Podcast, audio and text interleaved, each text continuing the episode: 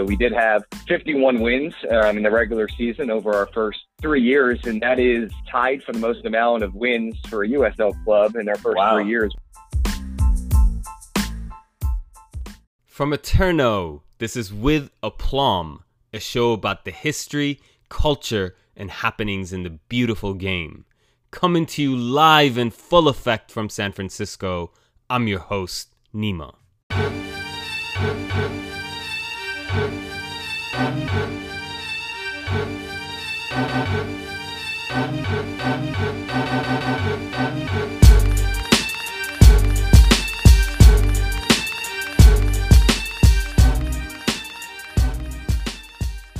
With the twenty twenty U S L Championship season openers just around the corner, starting tomorrow, Friday, March sixth, for today's show, we chatted with Doug Raftery, the general manager of Reno eighteen sixty-eight F C, a U S L club based in Reno, Nevada.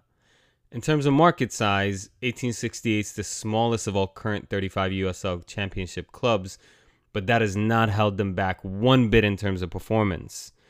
Under the leadership of coach Ian Russell, they've clocked in fifty-one wins over three seasons, playing an attractive brand of football, and finished second in the Western Conference last year. Doug was kind enough to hang with us for a bit, and we got into how the team was founded and got its name, what it's like to have an owner like Herb Simon of Simon Properties fame, who isn't new to pro sports team ownership since he already owns N B A's Indiana Pacers and W N B A's Indiana Fever. And of course, the business side of things, their relationship with the San Jose Earthquakes, to creative scouting methods, player salaries, importance of youth and academy players, broadcast rights, rivalries, and much, much more. But first... Oh, yes! Before we get into our interview with Doug, a new segment we introduced this year is our trivia segment to help all of you stunt on your friends with your football knowledge. So for today's show, y'all ready? Can you name U S L's all-time leading goal scorer? If you don't know, hang tight till the end of the show and we'll give you the answer. Stay tuned. And now, without further ado, we hope you'll enjoy our conversation with Doug.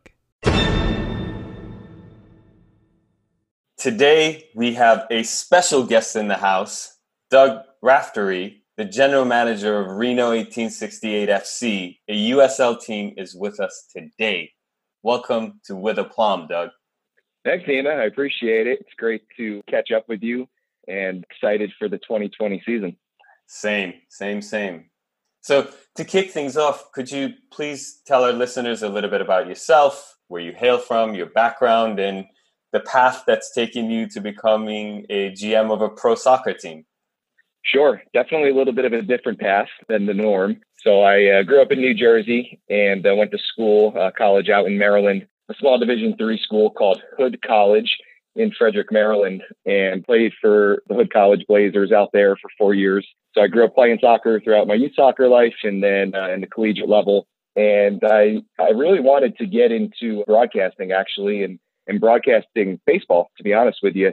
And we do play in a baseball stadium here in Reno. But, you know, I, I jumped a couple of places. I was in Wisconsin working for a collegiate Northwood League team, broadcasting baseball and also doing some sales on the side. And I was also coaching on the side as well. I was an assistant coach for the University of Wisconsin-Eau Claire women's program. After that, I, I moved back to Maryland. This was back in two thousand fourteen. And I coached for my alma mater. So I coached at Hood for the men's program for two years. In twenty fourteen, twenty fifteen, I coached the women's program in two thousand sixteen, and all in the meantime was full-time at a minor league facility for baseball, the single-A team of the Baltimore Orioles. And I kind of just lost the fire a little bit, a lot of travel in broadcasting, a lot of bus rides. It wasn't really all that fun for me by the end of year three that I was in Frederick.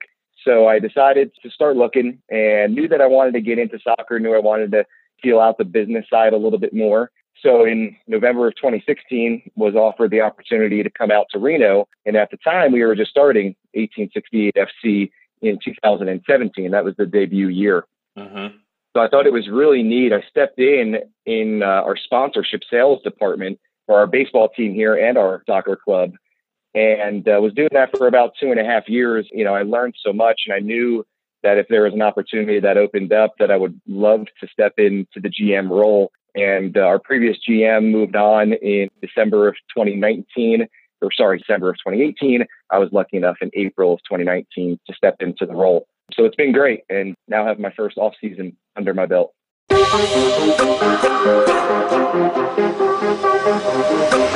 Jersey.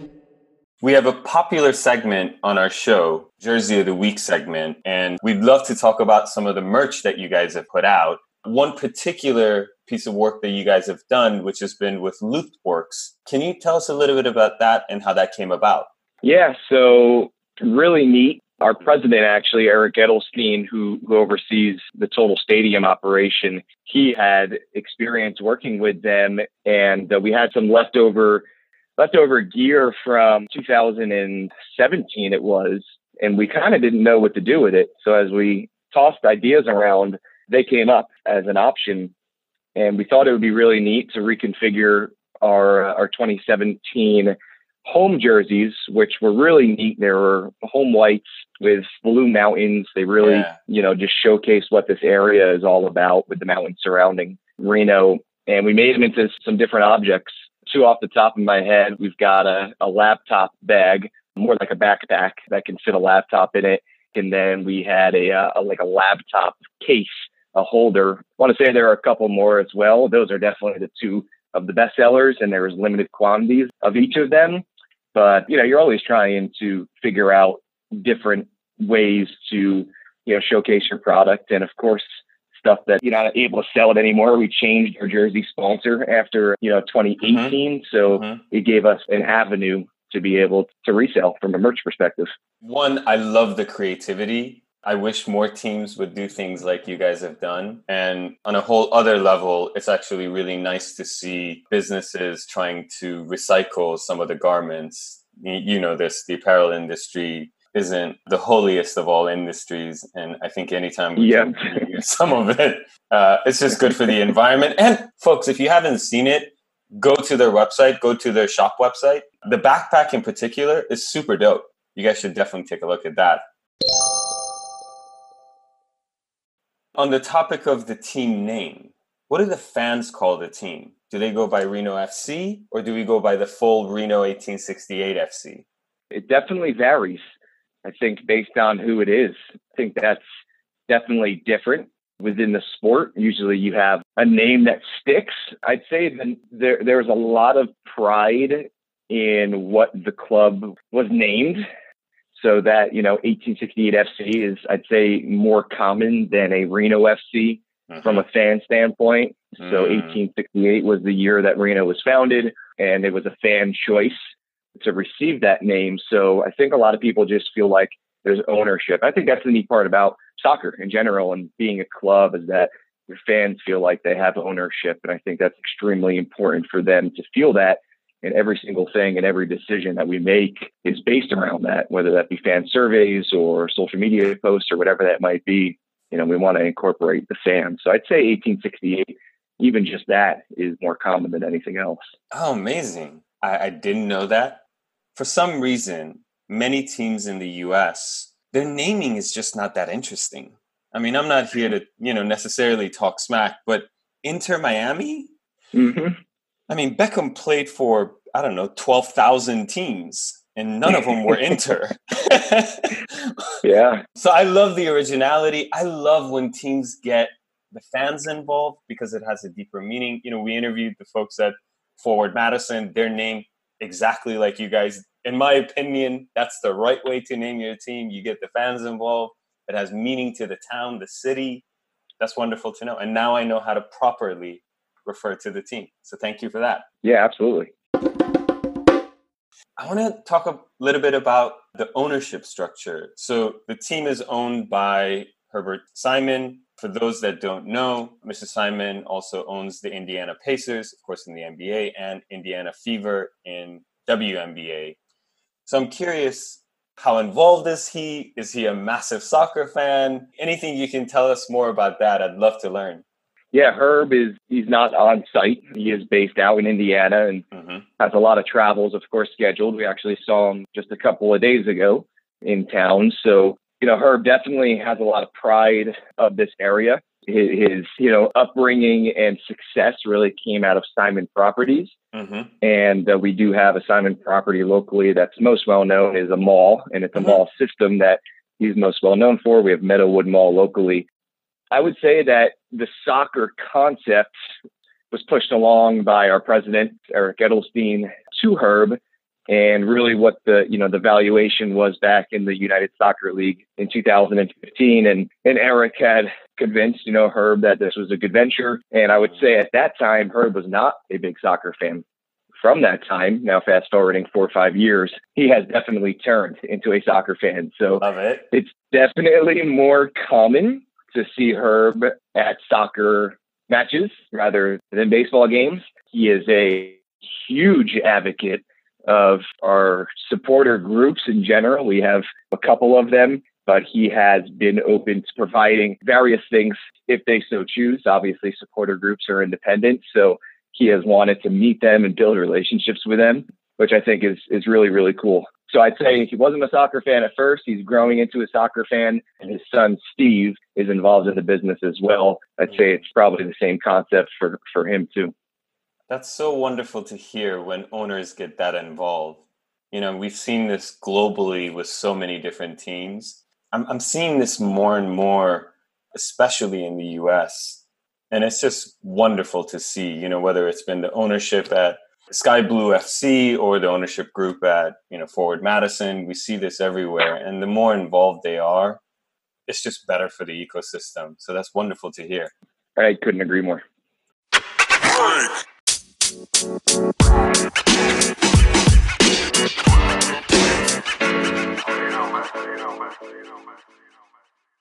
You guys have a unique relationship with a very old M L S team, being the San Jose Earthquakes.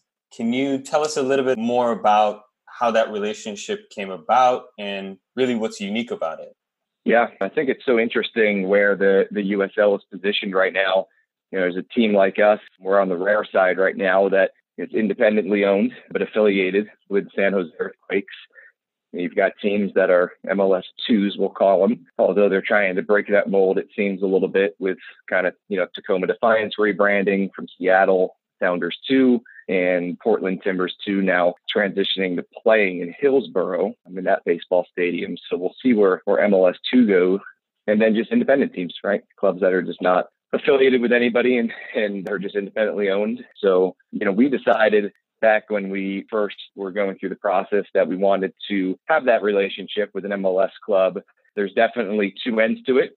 One is definitely a business end from a financial standpoint and uh, working hand in hand with the Earthquakes on various topics between coaches and trainers and strength and conditioning. And I think it gives you the ability to build out your staff a lot more. We're very fortunate in that respect compared to a lot of other U S L clubs.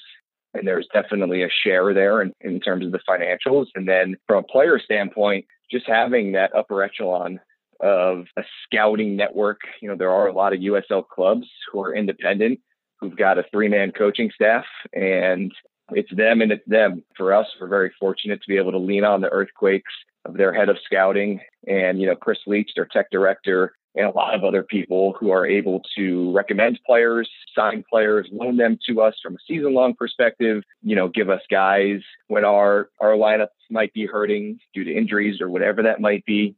So we we wanted to get into it. It's been a great, great relationship. We'll continue it here in twenty twenty and hope to, you know, continue that moving forward as well. Well, you guys actually extended that option, yes? Already once. Correct.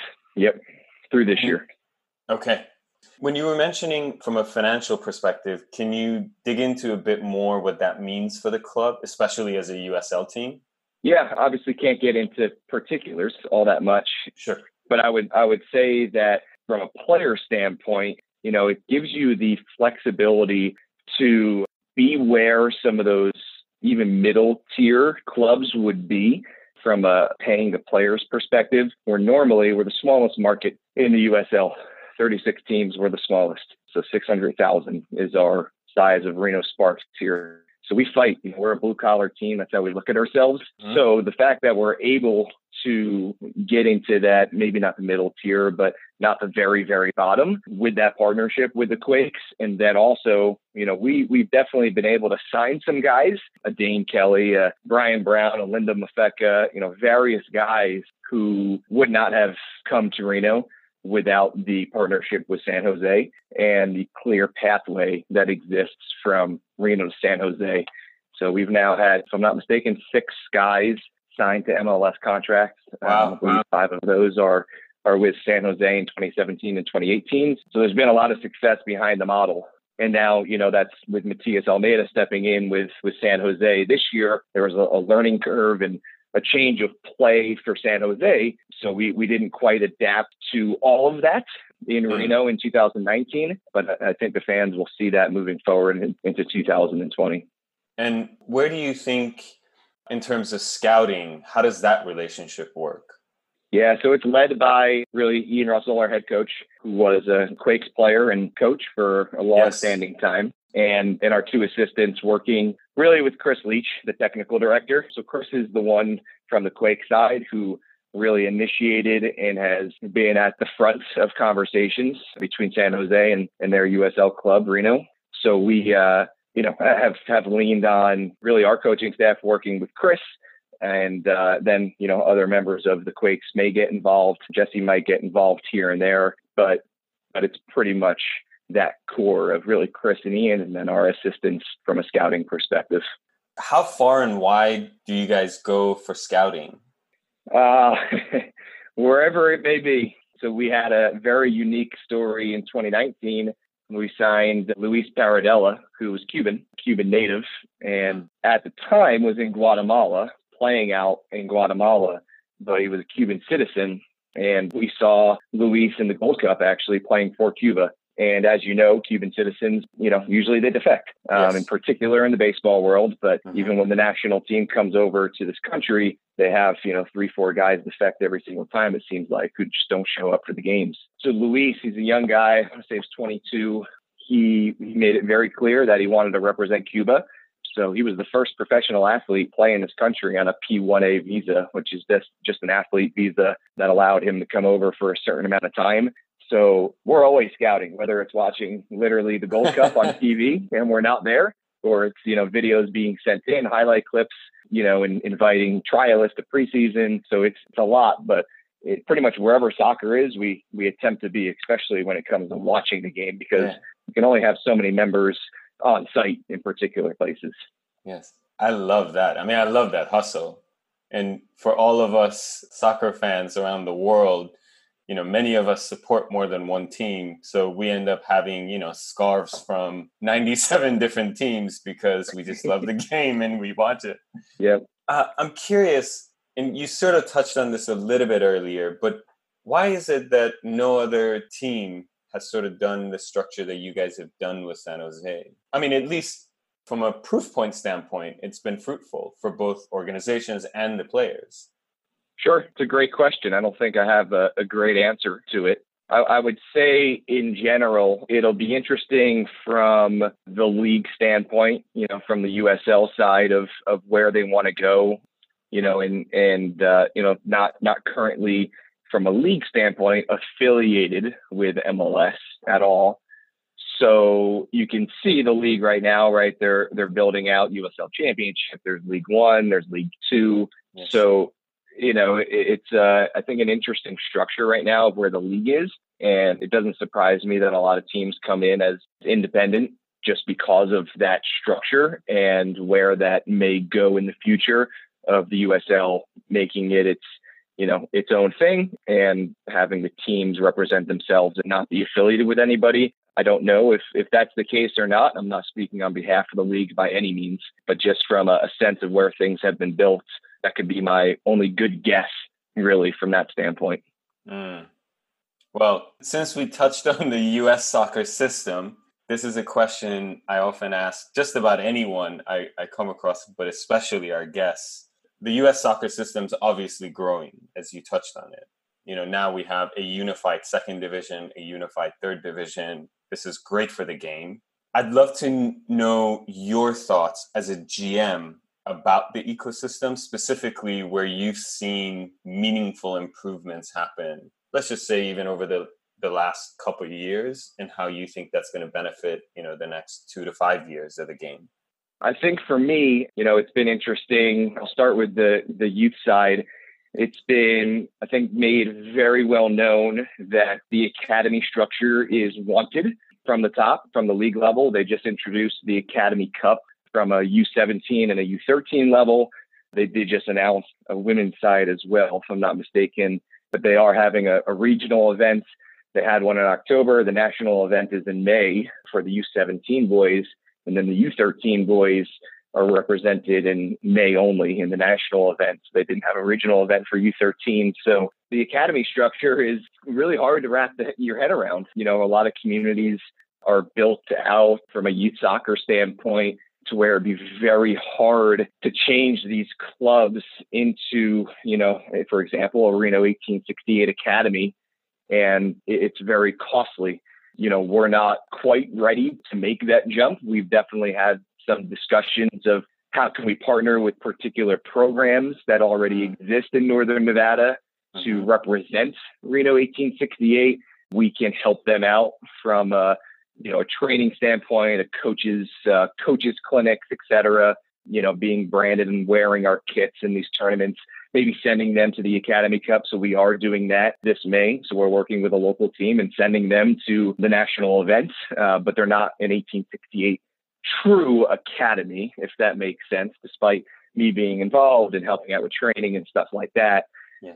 So I think youth soccer is is all over the place, and, and U S soccer has recently changed their system and their coaching points, and they're, you know, really talking about the six key qualities for youth soccer now, which are are very interesting and have, I think, changed coaching and, and the game over the past, you know, year or two, we'll call it. So from a you know, an O D P level to U sevens, you should be focusing on particular things within those key qualities. So uh, I think there's, you know, I think this country is still trying to figure it out. I, I don't think there's an easy fix. You know, I, I do think just from my time in this league, which really it's been three, four years that I've really been paying attention to it, really ever since I started working here, the talent has increased despite the amount of teams increasing. So I'd say even some of the players that we might have had on our roster in twenty seventeen would not get a sniff today.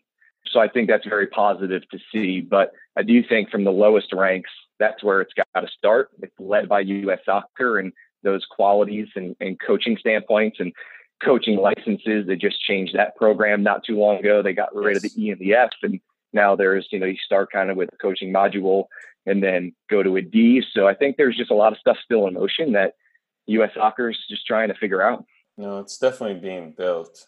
You know, I've met with folks from U S soccer, and at least what what I'm hearing and what I'm seeing them do, I'm optimistic about the future, much, much more than perhaps I was ten years ago. So it's wonderful to to hear how a club like eighteen sixty-eight is actually going about engaging the community to the best of the abilities with the resources that are given today, that there's still this much engagement. That's wonderful to know. Yep. One of the advantages that soccer as a sport perhaps has over just about anything else is that it truly is global. I mean, how many different nationalities of players does eighteen sixty-eight have? You know, when you look at a team like Real Madrid, they're not that mm-hmm. Spanish. When you look at a team yep. like Manchester United, they're not that English. I think that just helps the talent pool when, you know, you can recruit players from Senegal and South Africa and England and Mexico. Hopefully that adds to the talent pool and keeps building the game up. So I'm totally with you that talent's not the issue. We just need a little bit more infrastructure. And part of that is investments from, you know, folks like Herb Simon. That just helps the ecosystem. Agreed. And I think what's just to, you know, finish up that thought is that, you know, you have these guys come from all over the the world. And I think each community is is almost surprised. And I think it's a really cool way to grow the game within your community, to have a whole bunch of different backgrounds who can relate to the different backgrounds that already exist in the community, but it's at a professional soccer level, you know, and, and that these guys like a Junior Burgos, who we had in two thousand seventeen, he's El Salvadorian, but like he represented on the El Salvador national team. Wow. You know, Brian Brown was on the Jamaican national team, and and these fans get to watch them play the United States of America from a national level, whether it's in a friendly or whatever that might be. Yes. I think that's really cool to be able to connect club and country, even if it's not our country. I couldn't agree more. I think the universality of the game is perhaps what's so beautiful about it. You can go to any corner of the world and you don't need to speak the language of the country. You can just point and run. And correct. And that's good yep. enough to connect as humans, the same way sometimes food is. I want to get back to the club itself. How how are your games broadcasted today? So the, the U S L in general has the partnership with E S P N Plus, but we do have a, a local deal. It's Nevada Sportsnet. So it's a uh, a sports-focused uh, daily show. And then they do partner with, with a lot of the properties around town to, uh, to showcase, you know, the sports in this area. So all of our games are on Nevada Sportsnet locally, which is really, really neat. And then from an E S P N Plus perspective, that allows the outreach really more so to uh, to the outside fan, right, from the opposing team or just a general soccer fan yes. or whatever that might be. So I think it's cool to have a local deal. Most teams, if not all, have one. Everyone's structured different from uh, revenue and expenditure and all that fun stuff that you have to worry about. But but I'd say that, that's, uh, that's pretty common, I'd say, throughout the league. And if you can share, how long is you guys' contract with Nevada Sportsnet? Yeah, so so we're we're talking about twenty twenty. Mm-hmm. We've been on a, a it's been a great relationship. So we've been uh, to a, a year to year. You know, we haven't signed a multi-year or anything like that. But since day one, you know, we've we've had a really strong structure with them. So uh, you know, feel confident moving forward, and they've been fantastic. And obviously, it's great for us, even just from not broadcasting our game, but from a P R standpoint, their daily show that gets run in the evenings, to be able to be on their set and talk eighteen sixty-eight, and hopefully it gives them solid content from a viewership standpoint. Yes, that they're able to uh, you know, sell more ads and, and T V spots and all that. Yes, that's that's how that's the business side of it. So, what would be your assessment of the first few seasons that Reno's been in U S L, and really what are some of the big goals for the club in twenty twenty and even moving forward? So on the field, that's the easy way to start. We've been very successful. Yes.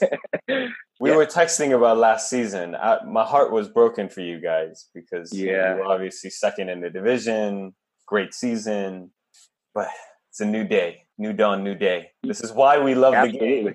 The game.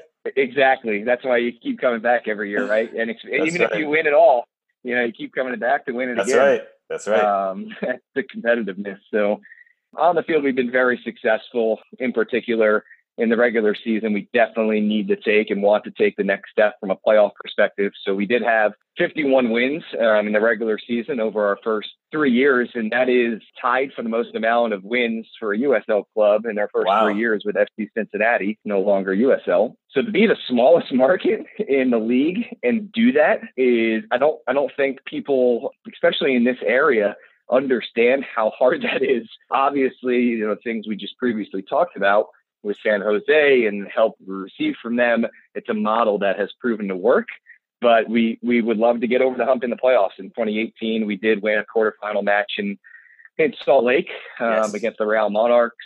We were bounced that, that next round in the semis by Orange County. And then this year we did drop, you know, to, uh, to Sacramento, our, our rivals, not too far away, only a couple hour drive from, from Sac.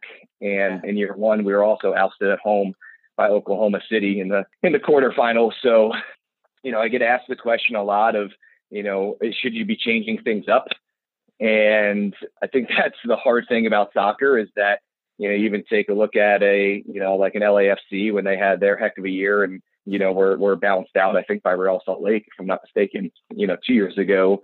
Mm-hmm. And, you know, if you're in the game, you know, whether you're Ian or you're me or Chris Leach from the Quakes, and you've had so much success, you got to stick to your guns from what you, you know, consistently were doing throughout the season to yes. get as many wins as you did.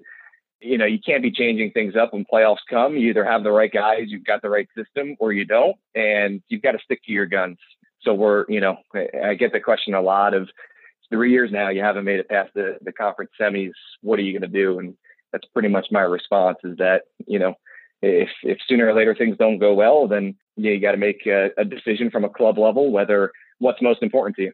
Obviously, we want to win a championship, so so we'll see where that where that goes. But I feel extremely confident of our success and where we're going. Feel great about our team and our roster that we've announced so far for for this season.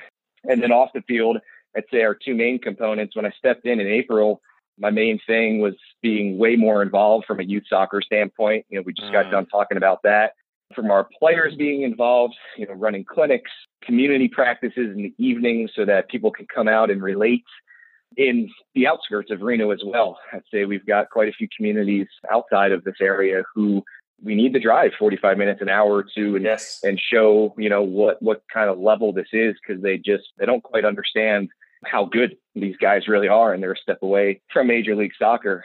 And then from a business perspective, we have really struggled, to be honest with you, from the business community, corporate accounts, from really the group outings and businesses bringing out, you know, one hundred, two hundred, whatever it might be, employees, you know, whether it's hospitality or whatever that might be.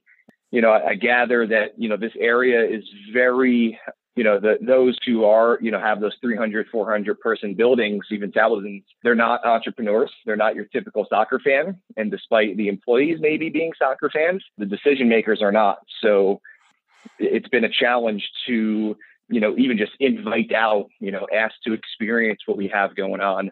I could see ten years down the road that yes. completely flipping, and all these small business owners and entrepreneurs are uh, leading these, these, big staff buildings, and they love the game. But I'd say from a business perspective, we're definitely, I'd say seventy percent of our fan base is the consumer buyer, so not mm. the business community. I mean, from so one... would love to improve that. Would love to improve yeah. that. Invite people out, you know, go, go to their staff meetings, talk about the club, and, you know, just showcase what we have.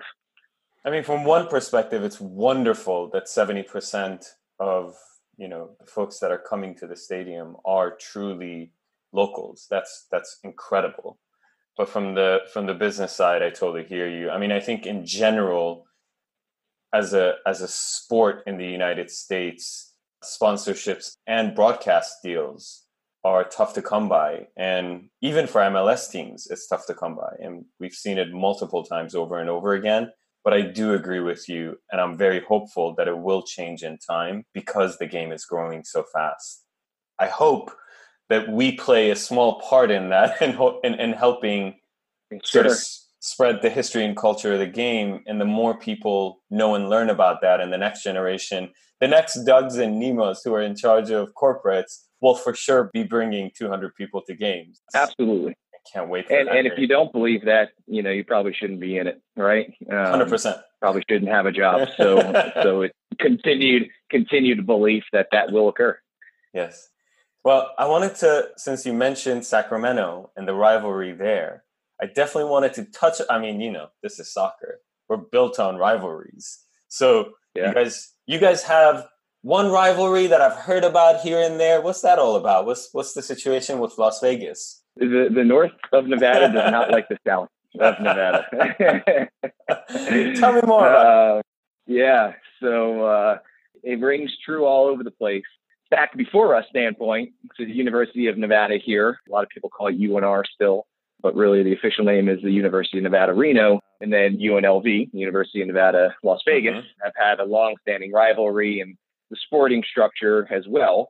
But even from a, a non-sporting structure, if, of those who are U N L V alums do not like U N R alums, it even goes simply to the fact of, I don't wear red to meetings. Um, that is not something you do. Like, we are blue up here, and uh, down south it is very red. Literally yes. the color, right? Not talking politics or anything here. Yes, yes. So, so you will get called out if you wear red up here. It's definitely like a side comment from the business community. It's very interesting. So when Las Vegas announced that they were having a team, and they started in two thousand eighteen, uh, it was obviously an opportunity to to uh, start something.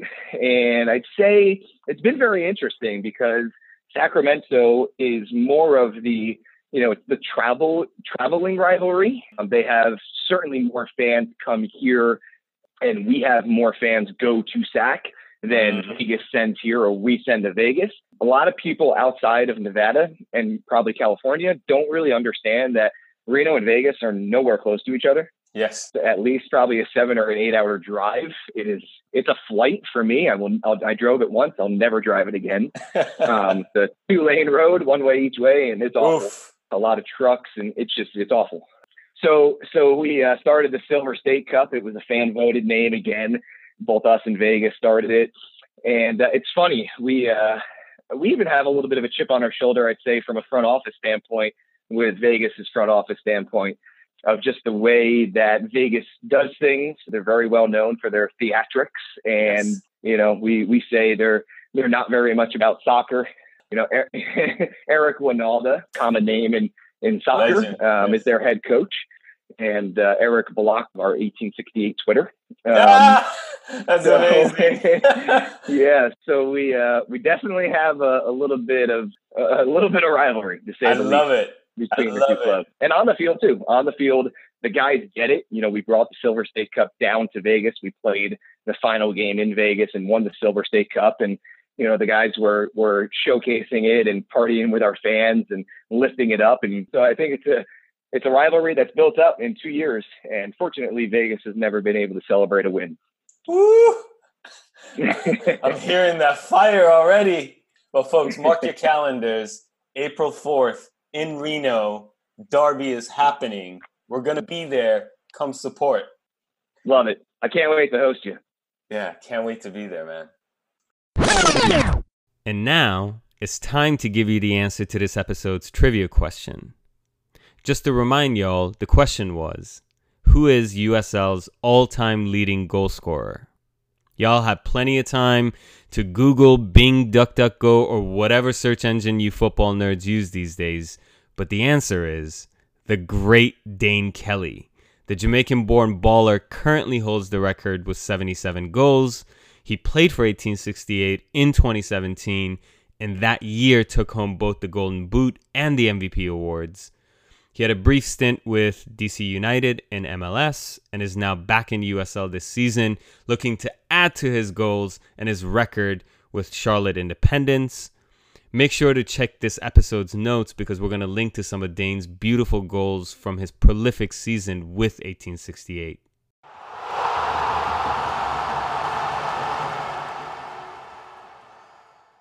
Doug, thank you so much for coming on our show. It was a pleasure getting to know you better. We're obviously rooting for you. We're rooting for eighteen sixty-eight. Let's go eighteen sixty-eight. Thank you, Nima. I appreciate it. And welcome all of those listening to visit Reno and see what we've got going on here. Yes, absolutely.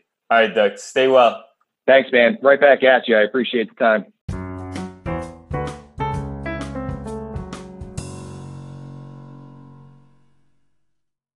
Few things before we bounce out of here. First and foremost, we want to thank Doug for sharing some of the history and culture of eighteen sixty-eight with all of us. They're once again gunning for the crown this year, and we wish them all the best in the upcoming season. Now, if you don't already, please support your local teams. Go to their games and buy their merch. The path to growing the game isn't rocket science, but it does involve effort, time, and money by all of us to show up and support our teams. Now, for those of you brave souls that have stuck around till the end of the show, a quick related P S A. We're going to walk the talk and help you represent by giving away two eighteen sixty-eight jerseys. One will be this year's home jersey and the other their dope cultural jersey. You can take a look at these beauties right now on their shop site, which we'll link to in this episode's notes. All you got to do to cop one of these is to follow us on social media, be it on Twitter or Instagram, forward slash Eterno H Q. That's E T E R N O H Q. And be on the lookout for the social posts for this episode with instructions on how to win one of these jerseys. Remember, there's only one of each jersey, so don't miss your chance. And with that, we want to thank all of you from the sixty countries you've subscribed to our show from the bottom of our hearts for tuning in. You could be listening to any show in the world, but you're here with us, and we're humbled and grateful for your support. Please tell your community about our show and get them to subscribe too, so we can keep building this League of Billions together, a true global football community for us, by us. Until next time, one love.